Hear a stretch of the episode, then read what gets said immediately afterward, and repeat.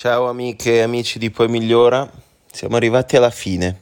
Il 73esimo Festival di Sanremo è finito e con lui eh, anche noi, eh, completamente finiti da ogni punto di vista, non prima però del nostro ultimo giro di tavolo, che direi di eh, iniziare immediatamente perché questa volta è molto bello, eh, è bello anche perché è l'ultimo, eh, ma prima di tutto, sigla!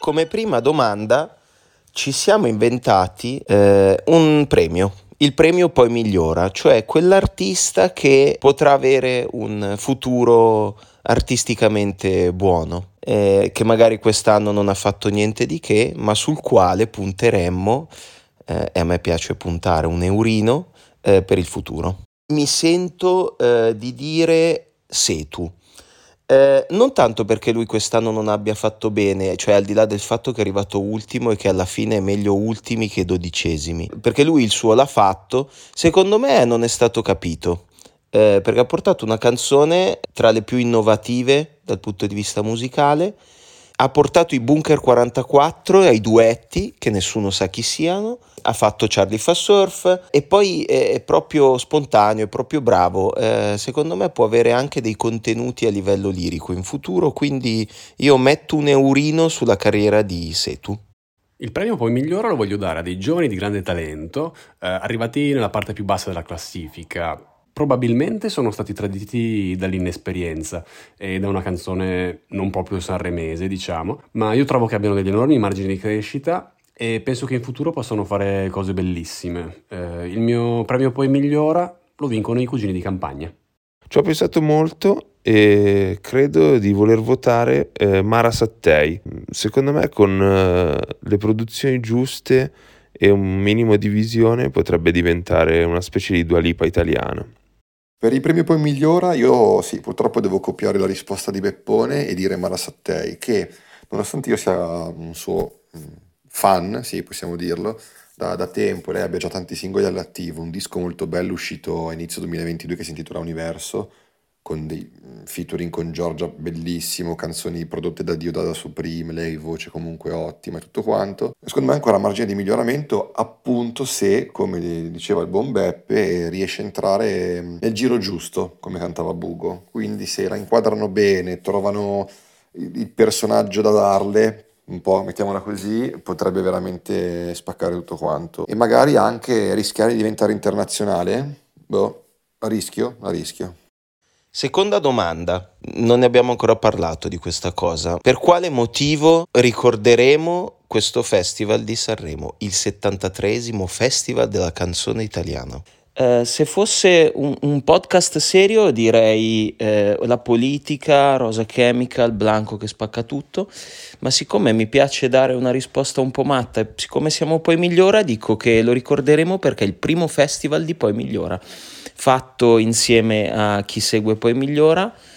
Eh, ho preso pure in mano la situazione con Instagram, quindi sono molto contento e per una settimana non ho dormito e sono andato a lavoro praticamente in condizioni pietose e quindi penso che non me lo scorderò mai. Questo lo ricorderò come il Sanremo degli opposti, eh, un'edizione in cui riconosco e ammiro il tentativo di Amadeus di introdurre quanta più freschezza possibile tra gli artisti in gara. Trovo sorprendente in positivo che si siano esibiti artisti come ad esempio Setu, Colla Zio e i Bunker 44 nella serata duetti, che fanno parte del mondo che eh, potremmo definire indie alla Miami Festival.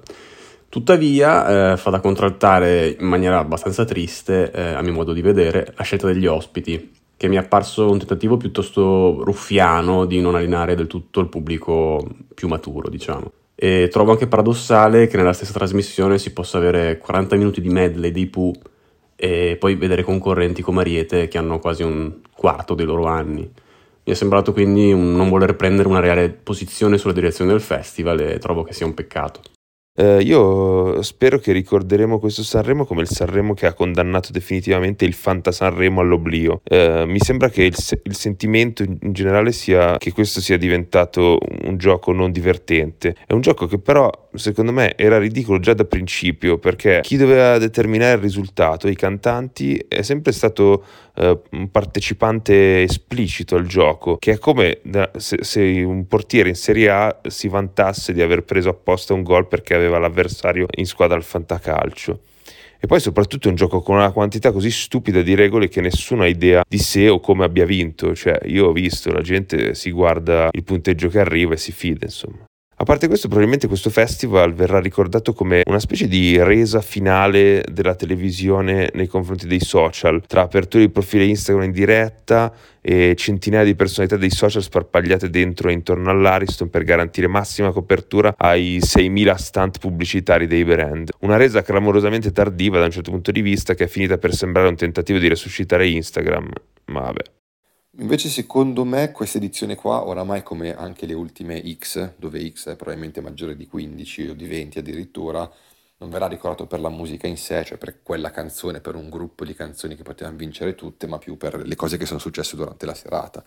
E quest'anno ovviamente si va dai casini, passatemi il termine, di Fedez, tra limoni duri, eh, litigi con Chiara, freestyle antigoverno, Giorgia legalizzala durante il medley con gli articoli 31, queste cose qui, a Blanco che sfascia il palco e cade per terra, un po' queste cose qua, quindi oramai le edizioni del festival si ricordano per le stronzate che accadono durante le serate, non per, per le canzoni, ecco.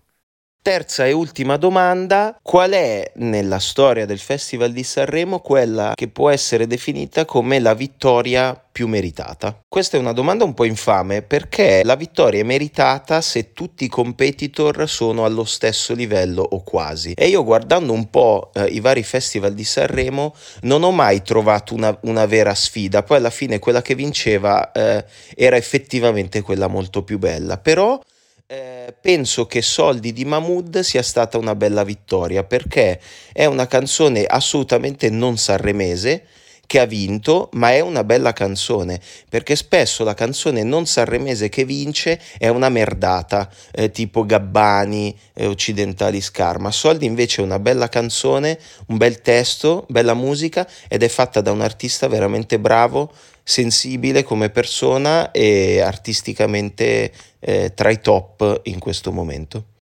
Ero indeciso se scegliere Giorgia con Come saprei nel 1995 oppure Elisa con Luce nel 2001. Poi però sono andato a vedermi le altre canzoni in gara e mi sono reso conto per la prima volta che Elisa nel 2001 eh, riuscì a battere in realtà Giorgia con Di Sole d'Azzurro e mh, mm, nel momento in cui tu riesci a fare una canzone più bella e riconosciuta come tale, diciamo, rispetto al capolavoro di Giorgia, non posso che dire che quindi l'edizione, la vittoria più meritata fu quella di Elisa.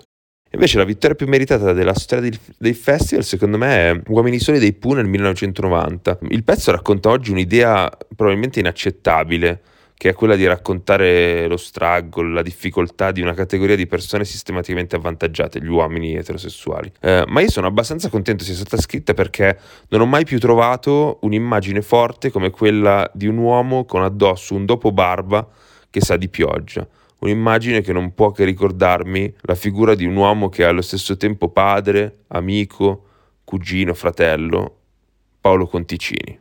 Invece per me, non so, è sempre un po' difficile capire cosa meritata, cioè come diceva l'avvocato, dipende un po' da chi c'era in gara, quante canzoni belle c'erano quell'anno lì, il momento, la situazione, tutto quanto, però andando un po' a memoria in base all'età che ho e a quello che ho sentito io nelle varie edizioni di Sanremo, devo dire che Luce, Tramonte Nord-Est di Elisa è quella che secondo me è sempre stata di una spanna superiore alle altre negli ultimi 25 anni, a grandi linee, quello che è. E quindi sì, cioè quella che secondo me non, è, è, immortale senza tempo, qualsiasi anno la, in qualsiasi anno la metti poteva vincere tranquillamente. Prima di chiudere però vorrei dire anche che è stato un po' il festival dei ringraziamenti. Eh, in questa finale tutti, hanno, tutti, gli artisti hanno ringraziato qualcuno, sia per il Fantasarremo che per qualche voto in più. E quindi io devo dire grazie a Cristoforo Colombo perché è stato tutta la settimana fino alle due, due e mezza a montare i nostri audio. Eh, e poi eh, non posso non dire grazie al nostro pubblico, cioè a voi, perché, eh, perché è stato molto divertente eh, scambiare queste idee eh, un, po', un, po', matte su, sul Festival di Sanremo insieme a voi che siete gli unici che ci cagano. E quindi come eh, quando finisce una settimana al villaggio vacanze ti scende un po' quella lacrima, a me sta per scendere la lacrima perché comunque nel bene e nel male questo Sanremo è finito. Eh, non ci ricorderemo più neanche una canzone da domani. Prima però di chiudere, due cose velocissime. Innanzitutto adesso c'è il prof col suo top e flop. Potete recuperare tutte le pillole eh, e se vi abbonate c'è anche il contenuto per gli abbonati. Dunque, è stato un festival molto prevedibile.